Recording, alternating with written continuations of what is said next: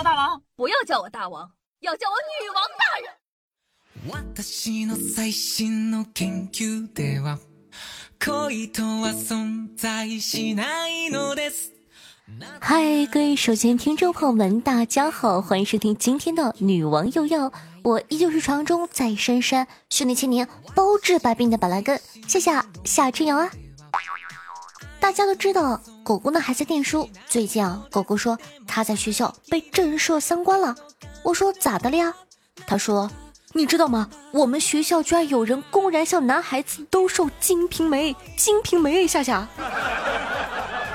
朋友，《金瓶梅》要罚，很刺激的那种哟。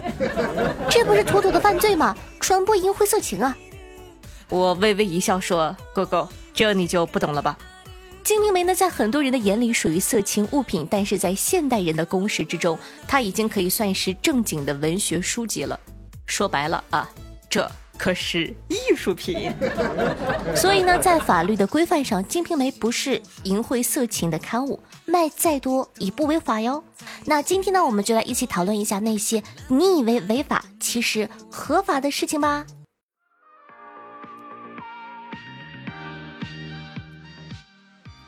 张三呢，买了本故事会和室友一起看，但后来发现，哦妈呀！居然是本小黄书，请问张三违法了吗？答案不构成犯罪。表面上看呢，张三确实传播了淫秽色情的物品，但是呢，传播淫秽物品罪需要你知道自个传播的是淫秽物品。张三以为买的是老少皆宜的故事会，并不知道这是小黄书，所以不构成犯罪。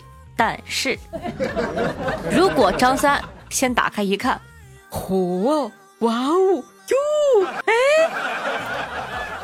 看完了之后还是分享给了室友，这就构成了犯罪哦。还是你狗姐啊，说有一天张三碰到了一个大龄单身寂寞难耐的狗姐，哎呀，就是啊，好孤单，好寂寞。然后张三和狗姐一对一的裸聊，算违法吗？那这个。传播淫秽物品罪的前提呢，是以牟利为目的。只要一对一裸聊，不涉及金钱利益，也没有把视频传播出去，就不算违法。这只能算是呃视频。但是如果说是一对多的果聊，比如说寂寞难耐的狗姐，同时和张三李四王五赵六。就算没谈钱，也是在传播色情的视频呢，狗姐你注意一下。还是需要提醒一句啊，网恋有风险，裸聊需谨慎哦，因为有不少人通过裸聊诈骗。还是你狗姐啊，说狗姐同时和四个男生结婚，犯法吗？如果呢只是举办婚礼，但是不到民政局登记领证。那她和她的男友们只能算是同居的关系，并不构成夫妻啊，所以说呢也构不成重婚罪。毕竟呢，重婚罪只是针对有配偶的人。但是我们可以从道德方面谴责他，真不要脸，狗姐真不要脸，分我一个呀！你懂的，还是你狗姐说，狗姐在大山里饿了七天了，徒手杀了只东北虎。算违法吗？哎呀，不行了，饿不活了，我必须得试试。哇呀呀呀呀呀！受死吧，东北虎！记住哈，如果呢你到了走投无路的地步，别说是杀只老虎了，就算是杀只大熊猫吃都不违法。这叫紧急避险，属于特殊情况，不负刑事责任。但是你得打得过，而且呢，必须得是紧急避险的情况才可以。要是平时。该坐牢还是要坐牢哦。好，一日又是狗姐啊，狗姐被人家放狗咬了，狗姐打不过狗，不对，不严谨，狗姐怎么可能打不过狗呢？好的哈，就当是狗姐打不过狗啊。狗姐呢被人家放狗咬了，狗姐打不过狗，转身呢把狗主人咬了，狗姐违法吗？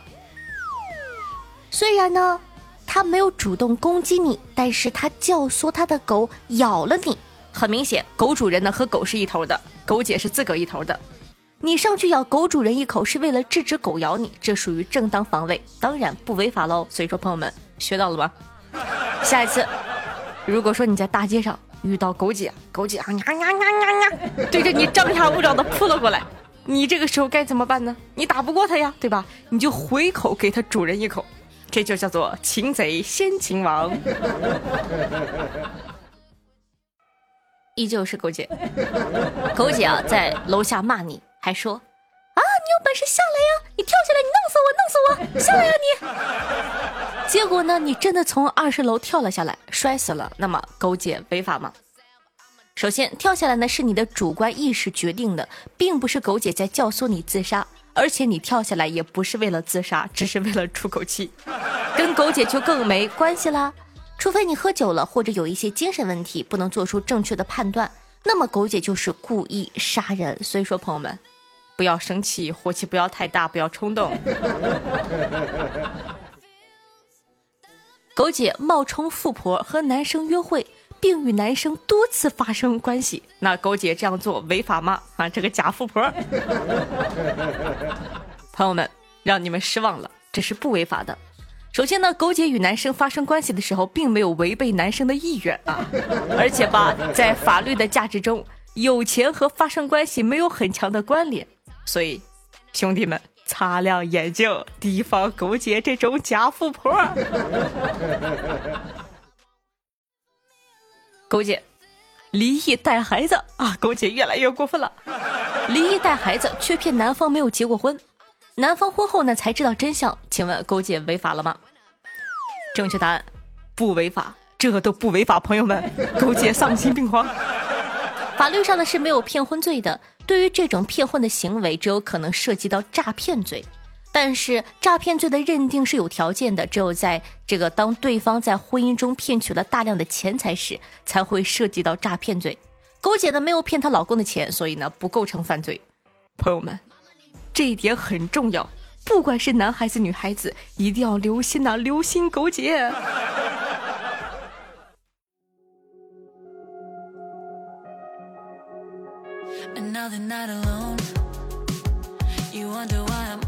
欢迎回来，您正在收听到的是《女王有药》，我是凯的夏夏夏春瑶。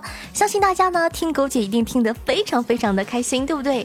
那开心之余呢，也记得帮夏夏点赞、评论、打 call、转发，做一个爱夏夏的好少年哦。我们的节目需要你的大力支持。那喜欢夏同学记得点击一下播放页面的订阅按钮，订阅本专辑，这样的话就不怕以后找不到我喽。我的新浪微博主播夏春瑶，公众微信夏春瑶，抖音号幺七六零八八五八，每天晚上的八点半还有现场直播互动，期待你的光临。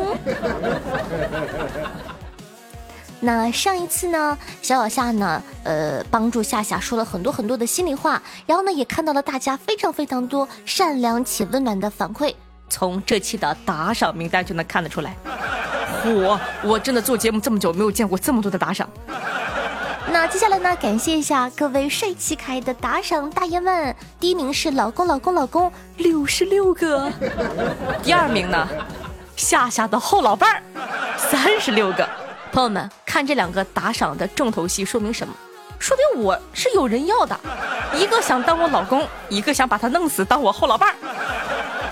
那第三名的是东游心灵二十二个，接下来是浮生若夏十二个，醉梦江湖六个，牛奶秋刀鱼 emo 版六个，花枝枝六个，安东尼六个，范小妖同学萌囧囧六个，物理寻珠六个，夏侯惇轩下六个，车继龙六个，听友二六六二四五三零七三个，简简单单两个。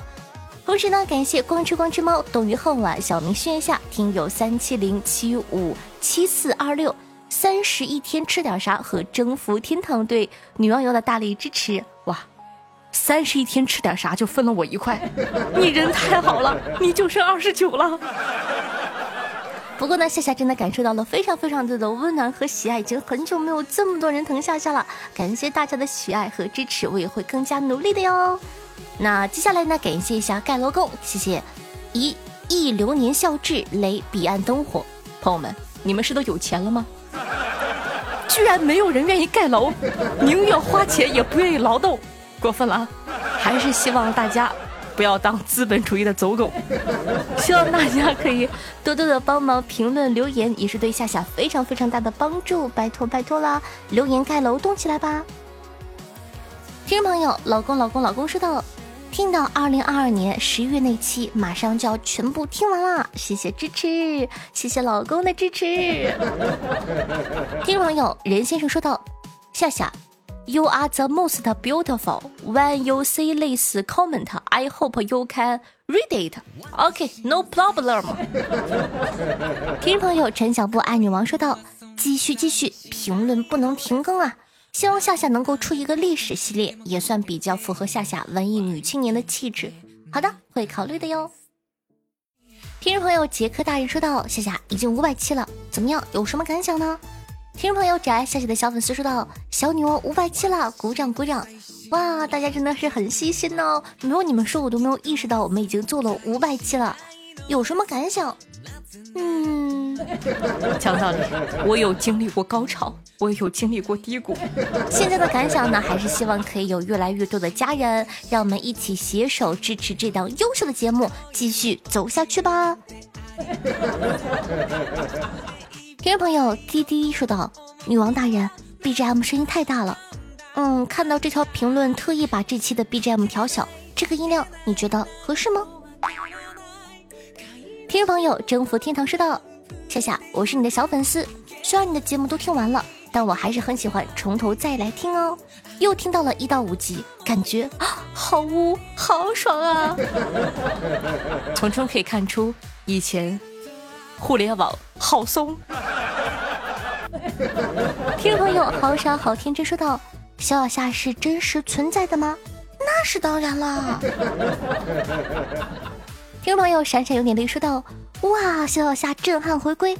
上次见到小小夏还是在去年。”果断评论，听众朋友景朝雨说道：“哇哦，小小夏限定返场，再不留言就不礼貌了哟。”看夏夏这么，看笑笑，看大家这么喜欢小小夏，那过两期让小小夏出一个单独的节目给你们，好不好？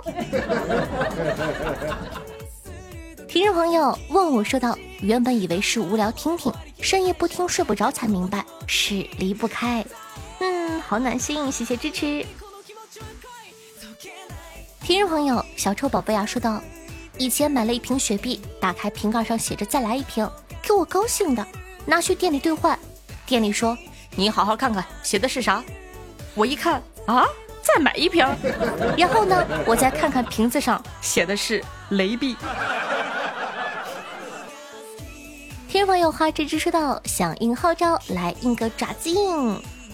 听众朋友光阴似箭，岁月如梭说道。来听夏夏放松一下。听众朋友下午七说道：“羊了个羊，玩的我心态就快要崩溃了。我立志要做下腹第一人。”朋友们，朋友们，我羊了个羊，终于通关了，终于通关了。你通关了吗？我可不跟不通关的人做朋友。听众朋友潇潇浪子说道：“夏姐，为了十年老粉的睡眠质量，请加大更新力度。”一天不睡，我听不着啊！说的是人话。一天不睡，我听不着。听众朋友，房山上说道：“人生一共也就这么多天，少快乐一天就亏一天。所以朋友们，就算抱着占便宜的心态，也应该多快乐快乐哟。”非常有道理。听众朋友，彼岸灯火分享了一些段子，夏夏有挑出三个，这期着重表扬彼岸灯火的段子盖楼，质量非常高。首先第一个说这个，两个男子在酒吧喝酒，其中一个男子发现酒吧另一个角落坐着两位女士，男子急忙说：“快走，我看到我太太正和情夫坐在那面。”另一个男子看了看，脸色马上变了，哎，奇怪。怎么我太太和我情妇也坐在那面？听众朋友依旧是彼岸灯火分享段子，说到和几个哥们儿在路边摊吃烧烤喝啤酒啊，一个陌生男子走过来说：“几位大哥打扰了，我想给你们桌子拍几张照片。”没等我们反应过来，他拿起手机对着一桌子的香烟、啤酒、烤串，咔嚓咔嚓拍了几张，抛下一句谢谢后转身离开。只见呢，他在不远处拿着手机捣鼓了一阵，然后对着手机嚷道：“老婆，照片收到了没有？你看，你看，我都说了，我真的在跟哥们喝酒聊天，晚点回去啊。”说完，他收起手机，吹着口哨走进旁边一家透着粉红色灯的理发店，学到了吗，男人们？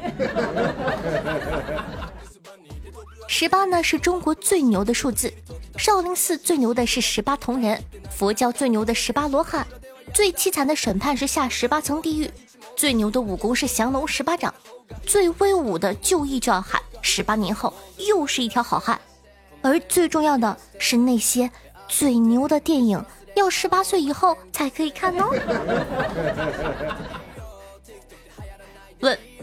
男闺蜜、蓝颜、男朋友区别是什么呢？回答：跟你讨论大姨妈知识的是男闺蜜，听你倾诉大姨妈疼痛的是蓝颜，关心你大姨妈走没走的是男朋友。哎呀，还没走啊，耽误事儿。那个，我先跟兄弟出去玩了。